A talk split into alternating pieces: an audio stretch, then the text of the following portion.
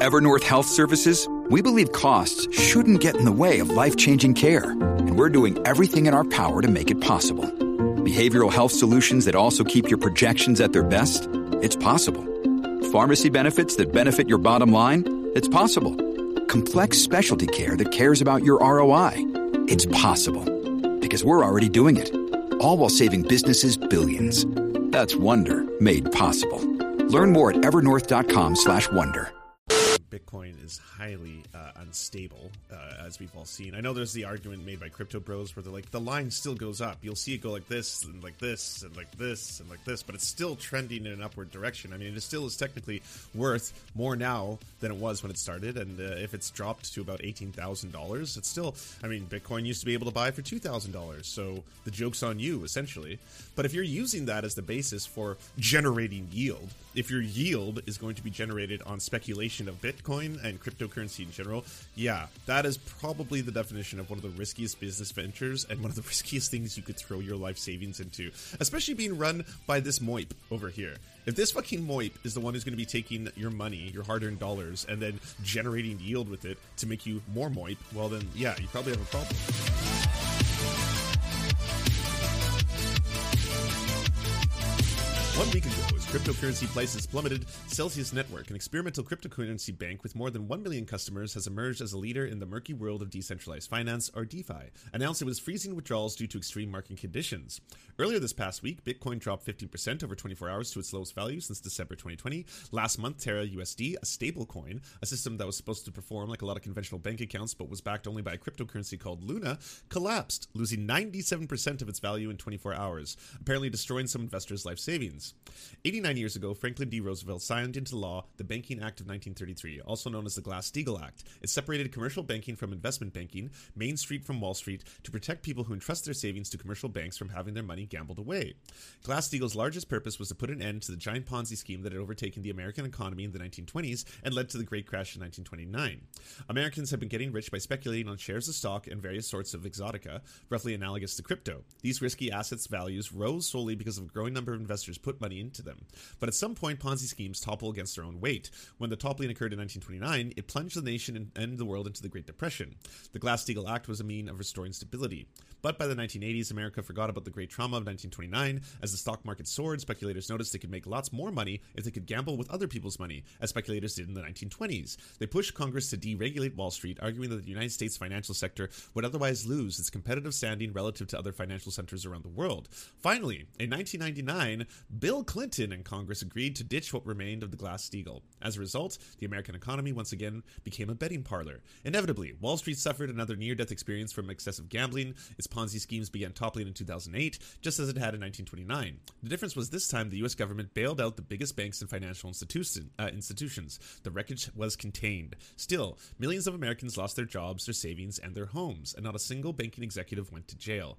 And, uh, you know, everyone who's having a hard time affording a home right now is is this maybe going to be a, uh, an interesting time if we enter another recession and there's a whole bunch of foreclosures and then there'll be a whole bunch more cheap homes on the market it's it's a healthy system working healthily you see which brings us to the crypto crash. The current chair of the Securities and Exchange Commission, the SEC, Gary Gensler, has described cryptocurrency investments as rife with fraud, scams, and abuse. In the murky world of crypto DeFi, it's hard to know who provides money for loans, where the money flows, or how easy it is to trigger currency meltdowns. There are no standards for risk management or capital reserves. There are no transparency requirements. Investors often don't know how their money is being handled. Deposits are not insured. We're back to the Wild West finances of the 1920s. Before the crypto crash, the value of cryptocurrencies had kept rising by attracting an ever growing number of investors, some big Wall Street money, along with celebrity endorsements. But again, all Ponzi schemes topple eventually, and it looks like crypto is now toppling. Why isn't this market regulated? Mainly because of the intensive lobbying by the crypto industry. This is one of the shitty things when you have uh, an entire industry that grows and grows at the hands of the very rich. I believe, uh, what is it? Uh, 1,000 or less um, investors in crypto, they're known as whales, uh, own approximately 40% of the entire cryptocurrency market.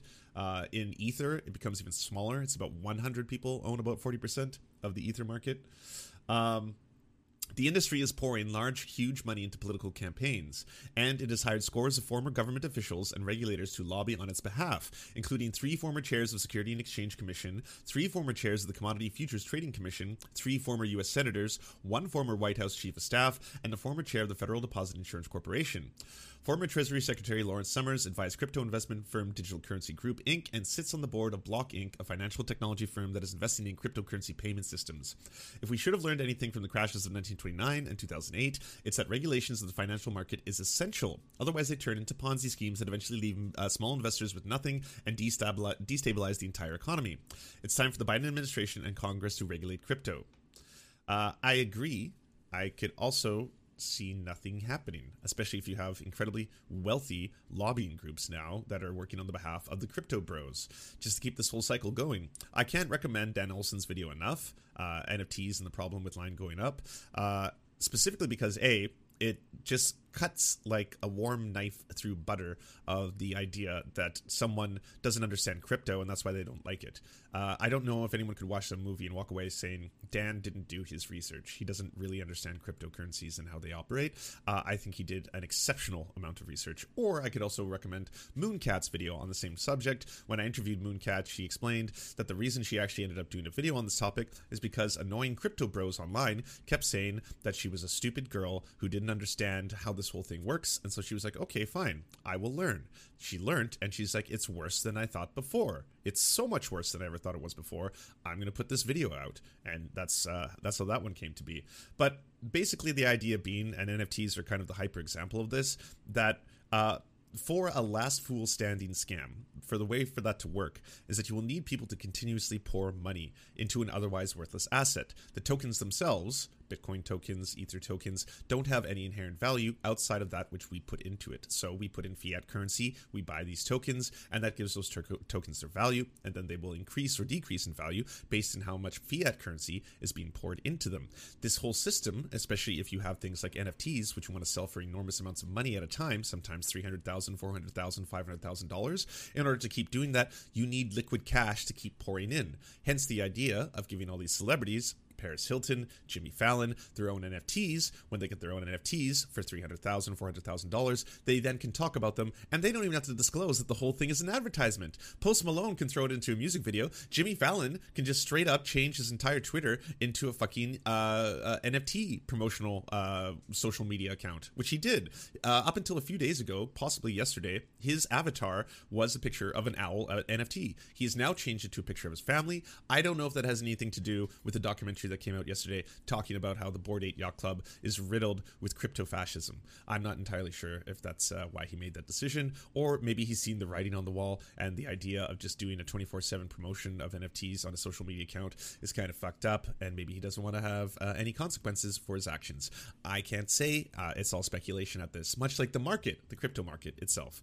Um, so now we're seeing this massive crypto crash. And what exactly is the inevitable result of all of this? Uh, similar to stock market crashes, there's going to be a very large amount of people who had smaller amounts of money inside it because again you need to keep pouring money in. Uh, there's a lot of people who i'm sure we've all had a good laugh at uh, who have put in their life savings into these kind of things. $20000 into doge $10000 into doge $5000 into doge.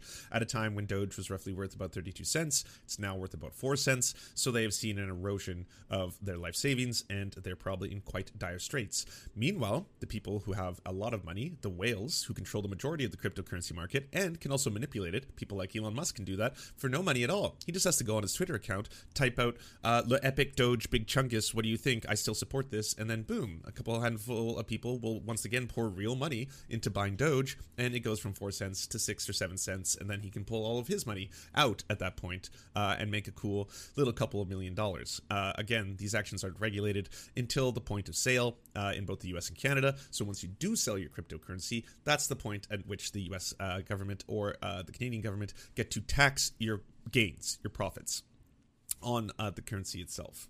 Financial freedom. It's what everyone wants. The ability to not worry about money, the ability to flex on people, and also sit on a beach for some reason with a laptop, which I'm sorry is a dumb fantasy. Sand and keyboards do not mix. All you've done is give yourself a terrible experience with both. Sorry to go on that weird tangent, but also it needed to be said.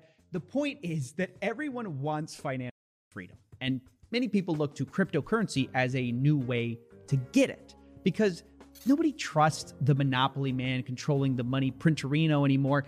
And because of that, a lot of new people have been happy to step in and promise to be the solution, the new monopoly man, if you will, but a better one, sort of.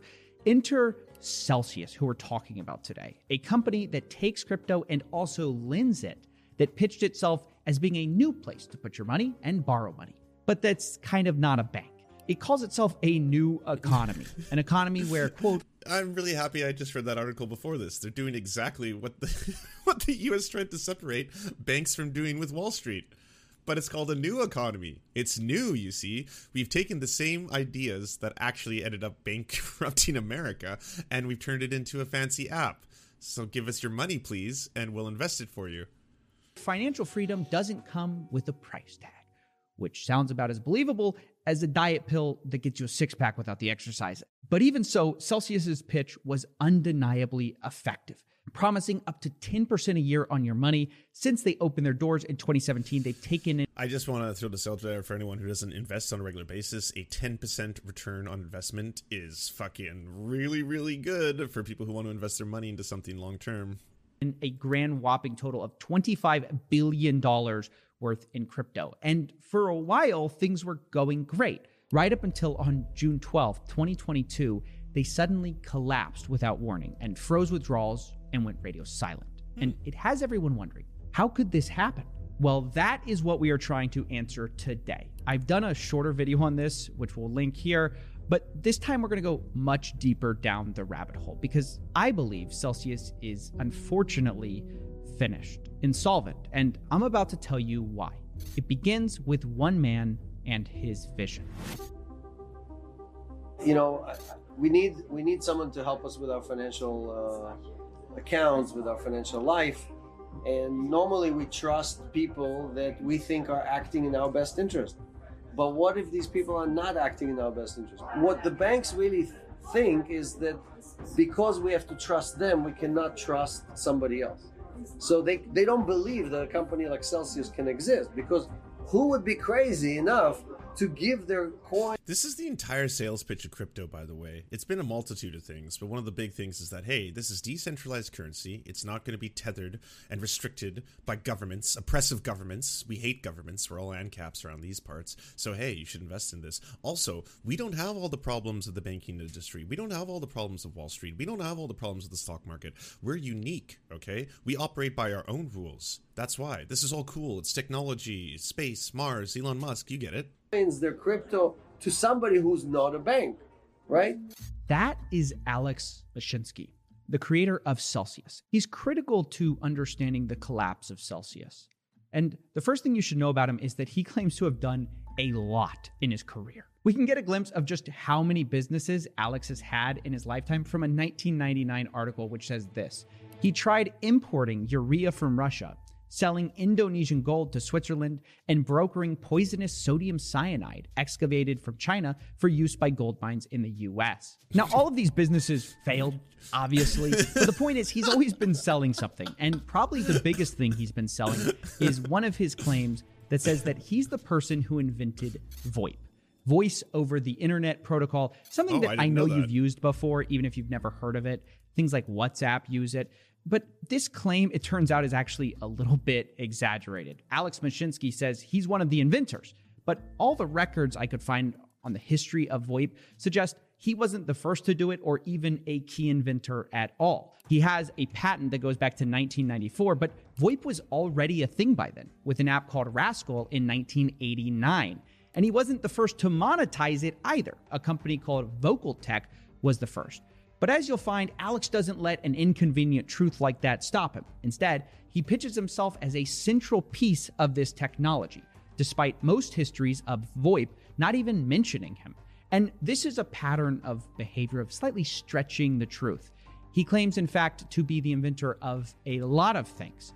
He says he has patents that cover aspects of the smart grid, ad exchanges, Twitter, Skype, the App Store, Netflix's streaming concept, You'd think he basically invented the internet, actually. Wow. And in addition to genius. him being this amazing inventor, another core part of his story seems to be that he's also a man of the people. not interested in money, but instead, he's interested in fighting for the little guy and taking down mean old monopolies. This is his core pitch about VoIP, and also it's his new pitch today about banks. So I, I fought the monopolies my entire life. I mean, uh, I fought the phone companies, I fought uh, all the different uh, people who uh, f- thought that it was a God given uh, right for them to charge high rates forever to all Oh. of us.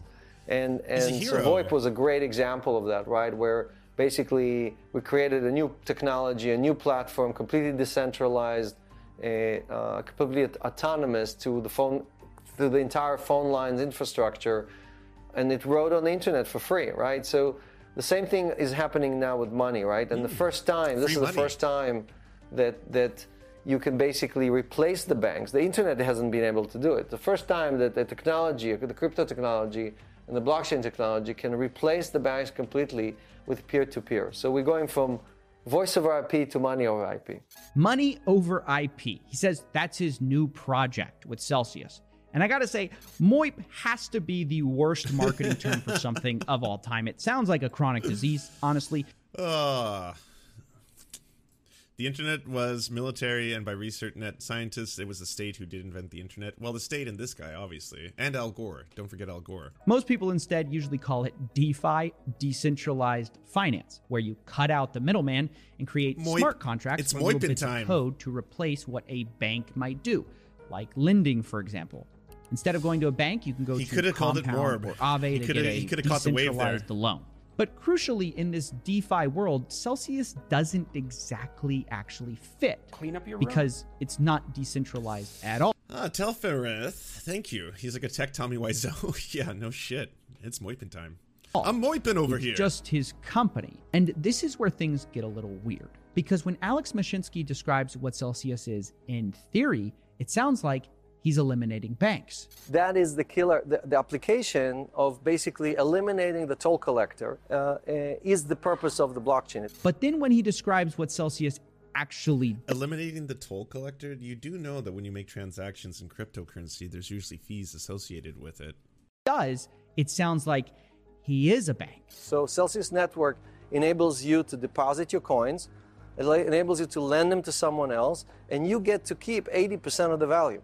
I mean, you just heard it. Celsius takes deposits and lends money. That's literally the definition of a bank, according to Investopedia, except, well, for the fact that in this definition, it also says license. Ah, and in okay. that one sense, the worst sense of all, Alex is correct. Celsius is not a bank because it turns out they're not licensed to do this. If your bank loses money, for example, it's insured. If Celsius loses your money, well, you're out of luck. And this verbal sleight of hand is a pattern with Celsius. Mashinsky would use words like deposit and withdraw, which sounds like banking terms for a savings account, don't they? But in their terms of service, they explicitly spell out that these aren't banking terms at all. Hmm. It's not what they mean. Instead, Celsius considers these deposits actually a loan to them that you are lending to them to then lend to somebody else. And when you withdraw your money, you're not withdrawing from an account you own, you're calling your loan due, basically. And it turns out that's a pretty big difference. The Yeah. other big trick they did was convincing people that, like a savings account, they said their earn program, where you could get up to 10% a year on your deposit, they said it was low risk, incredibly low risk, as seen in this clip. Bitcoin pays right. dividend. Price Celsius. how does Bitcoin pay a dividend? How does Bitcoin pay a dividend? Because we earn yield. How do you earn? Because we earn yield. We're Moipin over here. Come on. yield on Bitcoin? What do you do Well, to generate uh, income on look, that I'm Bitcoin? happy to spend an hour with you. Yeah, you're uh, trading and it. You educate got to be on how- taking tremendous amount of risk. The Bitcoin No, itself doesn't generate any yield. It does, just like How? any other asset can generate yield. Gold. No, we but what got gold- earnings? What earnings Here, does the gold- Bitcoin generate? Gold generates five Okay, so if he's comparing Bitcoin to gold, gold, yes, does increase in value over time. Bitcoin is highly uh, unstable, uh, as we've all seen. I know there's the argument made by crypto bros where they're like, the line still goes up. You'll see it go like this, and like this, and like this, and like this, but it's still trending in an upward direction. I mean, it still is technically worth more now than it was when it started. And uh, if it's dropped to about $18,000, it's still, I mean, Bitcoin used to be able to buy for $2,000. So the joke's on you, essentially. But if you're using that as the basis, for generating yield. If your yield is going to be generated on speculation of Bitcoin and cryptocurrency in general, yeah, that is probably the definition of one of the riskiest business ventures and one of the riskiest things you could throw your life savings into, especially being run by this Moip over here. If this fucking Moip is the one who's going to be taking your money, your hard earned dollars, and then generating yield with it to make you more Moip, well, then, yeah, you probably have a problem. Five and a half percent at Celsius yield. No, tokenized what yield. are you doing generate to generate that? You you got you must be taking tremendous risk to generate those returns. Well, that turned out to be a huge lie. They were taking tremendous risk. Now, I spoke with a Celsius insider who, on the condition of being anonymous, told me that, quote, they were kind of degenerate in their DeFi pools. So it turns out they were taking tremendous risk, according to their own people. And I also spoke with a crypto sleuth called Dirty Bubble Media, who's been tracing these actions a long time before it fell apart to understand more. And I asked him, how is it possible that Celsius could earn 10% or more on their crypto? Here's what he told me. Essentially, they were engaging in some fairly risky practices, essentially taking borrow, uh, borrowed assets and lending on them multiple times in order to try to maximize the yield. And most of most of their yield was likely coming from stablecoin loans. At least their claims are that they were making these large loans of stablecoins out to like institutional traders who were engaging in undescribed or undisclosed um, activities that somehow generated the returns sufficiently high enough to make these uh, 10% or higher payments. One way I had heard it described was that people thought they were investing in a bank with Celsius, but actually they were investing in more like a hedge fund. Do you sort of agree with that? Yeah, I mean, I think that describing them as a hedge fund. fund. that was playing with retail money is probably a, a, fairly charitable way to describe it, but they definitely weren't operating like a bank. So I know you looked at their DeFi wallets. What kind of returns did you see them getting there? Did you see them getting like 10%, 12%, 15%? No, not at all. Um, so what their what part of their strategy was using DeFi to access stable coins. So for example, they would borrow ether from their customers they would then deposit that borrowed ether into, say, compound uh, uh, DeFi protocol, and then use that as collateral to then borrow stablecoins against. And then from there, the stablecoins flow out all over the place, and that's something that trying to track that is very difficult. Um, but essentially, I mean, net that hedging crypto by lending crypto and then borrowing crypto. Holy fuck! It actually costs them more money than it makes this, because this is absolute first chaos. they're paying interest rates out to their customers to borrow the ether, and then they're also paying uh, between two to three percent to those protocols to borrow the stable coins in over collateralized manner. So it was actually costing them money on the part of the the part that's actually visible to us on the on the blockchain. So they're making all these bets, some of them risky, and I guess you found that some of these didn't exactly pan out. Can you explain that? Yeah, so there were a, a couple mistakes that they've made that I found, um, and there are probably others as well. Um, one example of that was this thing called Stakehound um, Ether, which to get into it's a little bit complicated, but essentially they were using this service to take some of the customer Ethereum and deposit it to this ETH2 contract, which is something that has to do with Ethereum switching from proof of work to proof of stake. The long story short is that the money that goes into this contract is locked. So you can't access it for a very long period of time. It's indefinite, at least until the switch occurs. So what Stakehound allowed you to do was they gave you a derivative token that you could then kind of keep playing with and use to say borrow against or lend out. Um, and for a while, the market was treating that as equivalent to to uh, Ether. Um, the problem was that Stakehound actually lost the keys to uh, over half of the Bitcoin or the Ethereum that or Ether that they had uh, deposited. So essentially, what happened is the crypto that they gave them is locked up for essentially forever unless the keys can be found. and the STE derivative token that they were using to kind of uh, stand in for the for the ether that they had deposited basically is worthless now. So that's it was a massive loss. I mean, we're talking tens of millions of dollars. Another example was this Badger DAO hack, which happened uh, several months ago. Um, essentially, it was like a phishing attack. They were participating you in this Badger DAO protocol. They ended up losing fifty-four million dollars of wrapped Bitcoin. Wow, that's a lot of money. But there's also a side of this, which is the incompetence of Celsius, which I think a lot. It's like losing your password on a massive scale. Yeah, but like it's also like losing your password, and at the same time, it's just some team of people doing a whole bunch of really foolish shit and high risk, incredibly high risk moves in the background with your crypto savings. A lot of customers didn't know about at the time. Uh, explain that. Yeah, so uh, Badger DAO, like losing, in order to yeah, try losing to everyone's the passwords. situation, um, came up with a, a, plan essentially to reimburse people. And it's a little bit convoluted, but essentially the way it worked was that the, the DAO gave the, the victims these tokens called REM Badger, so reimbursement Badger. And they, the only the only requirement was that they had to hold those tokens in their wallet or in the Badger DAO protocol for a period of two years as the as these re- okay i've got a solution to all this. I've lost all of you millions and millions of dollars but here's what we do. I invent a new cryptocurrency and then you get your money back in the form of that cryptocurrency. You just can't sell it so hold on to it for two years at which point the value will probably be at least i don't know 2000 times more moip. Like i've moiped the moip on this one and it's highly moip. Rewards were paid out over time. Unfortunately and i haven't got an explanation as to why this happened but a few months ago, Celsius actually removed all of those REM Badger tokens from that deposit account.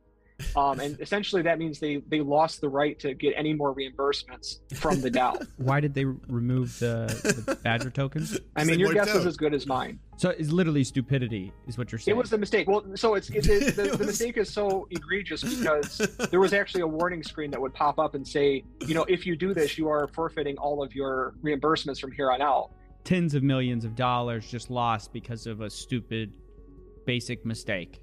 Yes. See, it's stories like this that appear to be something of a microcosm for Celsius, a small example that shows a much deeper problem. Problems like growing too quickly and having bad executives. See, Celsius, by the time of their collapse, was almost at 800 people. Mind you, this is only like a four to five year old company. And just in the past year, statistics show they grew their staff by 281%. You can just not onboard people this quickly. They were growing too fast and trying to scale too fast as well, and ultimately it looks like they paid the price. Remember that this is supposed to be a budget bank passing on the savings to their customers, unlike, you know, the big traditional finance banks. But with this many employees, it's not clear how that's even possible. I mean, they were likely spending somewhere between 10 to maybe 50 million dollars per year just on employees. And again, this might not be a problem if they were hiring star employees, but the opposite actually seems to be true when we dig into it. Here are a few examples of what I mean. Their chief financial officer, for example, got actually arrested while working for the company hmm. under money laundering charges. Oh. Their chief revenue officer also got in trouble when he started a business with a convicted money launderer while at the company. And then you also have their head of lending, a 24 year old whose face I will blur for privacy, who turns out to only really have been in the industry for four years before she worked as an adult actress, before coming on to Celsius, and then moved into a marketing assistant position before becoming the head of managing hundreds of millions of dollars of loans. To have someone with only a few years of experience handling hundreds of millions of dollars of customers' money is just always going to be a bad thing. And once again, the insider that I spoke to at Celsius agreed that this was all sort of yeah, that definitely sounds like an entry level position. This like it, it's the like calling it the wild wild west is so true because it's like everything that is taking place right now with this company, uh, like it would be unfathomable. Uh, you know, in the regular markets or the regular world. But here it's just like, well, I mean, we get yield. How do you produce yield? By yielding. Yeah, we we moip par for the course. They called it a quote, story of incompetence. That's literally how they described this whole company. But of course, you wouldn't know about that, would you, if you just listened to Alex Mashinsky, who describes his company in much different terms. He describes it as safe and, of course, totally solvent. Only days before they froze all their funds, Alex was still going on AMAs saying stuff like this Are our funds safe at Celsius? Can you uh, better to hire an experienced adult performer. They'll know how to handle finances a lot better. True. Address that for the audience. Yes. So not just that they're safe. Again, we provided anyone who wanted to withdraw partially or fully. There were, were no problems. I know people are uh, concerned about the whole market, and they were specifically concerned with the Terra Luna situation that we've publicly stated many times that we would we didn't lend to them. We were we didn't buy Luna or UST. We were not like many others who invested in the project. We didn't have any exposure to that. Two days before uh, everything went under, he said that he lost his voice and was unable to attend an AMA and said he had to reschedule it. And honestly, all indications point to the fact they knew what was going on and chose to hide this fact from their customers, who they knew were. I, I love that oh, I lost my voice. I can't do the AMA. It's like, did you lose your fingers too? Because you can go on Reddit right now and, and do the, the typed out AMA. Just saying. Going to get screwed because remember that customers were not depositing, they were loaning to Celsius. This was an unsecured loan, meaning that when everything goes belly up, well, too bad. You're going to be the last one to get paid as one of the, you know, regular retail investors. On the other hand, a lot of the loans that Celsius did have from other big companies like Tether, who they reportedly borrowed a billion dollars from, these were collateralized loans. So Tether boasted the other day that they had no exposure to Celsius's collapse and just liquidated them. It's also worth noting that Tether is a massive shareholder of Celsius. Go figure. So once again, the big guys get out fine and the little guy gets squashed. And so it's at this point that we have to say Celsius looks pretty much unsolvent, especially if they got liquidated for almost a billion dollars. They've lost money on Badger DAO, on Stakehound. They're losing money everywhere, and everyone wants their money back at the same time. Now, I know things are getting heavy. As I said, Celsius looks insolvent from top to bottom, and there's been talk of them trying to find some way to sort this all out. But I find it very ironic who they turn to in their time of need. This oh, no. fake bank that sees the big banks as bad guys. You know who they turn to when they're finally admit that they screwed up? They turned to Citigroup. No way. A bank. That's right, ladies and gentlemen. no Can way. We all just appreciate this fact that this fake bank, which was claiming to, you know, be saving the people, is now turning to a real bank in their time of crisis. You just can't make this stuff. Their entire white paper was shitting on banks. That was the entire sales pitch. It's like, hey, by the way, banks are fucking over the little guy. We get it. We want an alternative to this. Everyone, Celsius is the answer. Oh shit, we're insolvent. Okay, we need a bank to bail us out. and save that us, banks. only banks, save us. the funny part of this whole story because I do have to say there is some bad news, which is that Alex Mashinsky looks like he's walking away with um. Let me uh, check here. Uh, millions of dollars. How is that possible? Well, because of Celsius token, the crypto token they built around their company, also known as CEL. When it started, it really didn't do much. There was no real customer demand, but through some clever manipulation and incentives, Alex managed to get himself some real demand for this token that pretty much has no reason to exist. To understand how that's possible, you have to start by knowing that Alex Mashinsky was just sort of given a lot of these tokens to start, obviously. He's the largest individual owner of CEL, but he can sell them whenever he wants to. you know what's funny is that uh, this already happened on The Simpsons a while ago. The the whole like, uh, we hate banks. Save me, banks. Science. What's science ever done for us? And that, and that, and boom! Uh, I'm paralyzed. I just hope medical science can cure me. there it is, right there. This is this is the CEO of Celsius. and of course, the problem is why would you buy this token that he automatically has a bunch of money in if it's not like going to give you a share in the profit of the company? Well, they thought of a brilliant way to sort of create demand out of thin air. So, you know how you can invest your crypto in Celsius and earn a yield, right? Well, it turns out that if you'd simply accept your payment in CEL tokens instead of, let's say, your native cryptocurrency you deposited, you'd be paid extra money, extra interest, which is pretty ingenious because it makes people start to get into your token. But it wasn't just that they did. They also added something called a loyalty program, where if you held a balance of their native token, you'd get extra rewards on your interest, with the Oh. platinum level giving you 30% more The exact same thing as Crypto.com did. Thanks, Matt Damon. On your interest payments. And if you think the degeneracy stops there, well, of course, you're wrong because they go even further. The next layer they added onto that is that you can actually stake your Celsius in their earning program as well and earn interest on your interest with bonus interest. Is everyone Bonus following interest. that? That's the way Celsius inflated their coin's value, which frankly sort of had no reason to exist except to give their founder a way out of the token himself. And sell it he did. Alex Cool Mashinsky, it turns out, was sort of constantly selling this CEL token.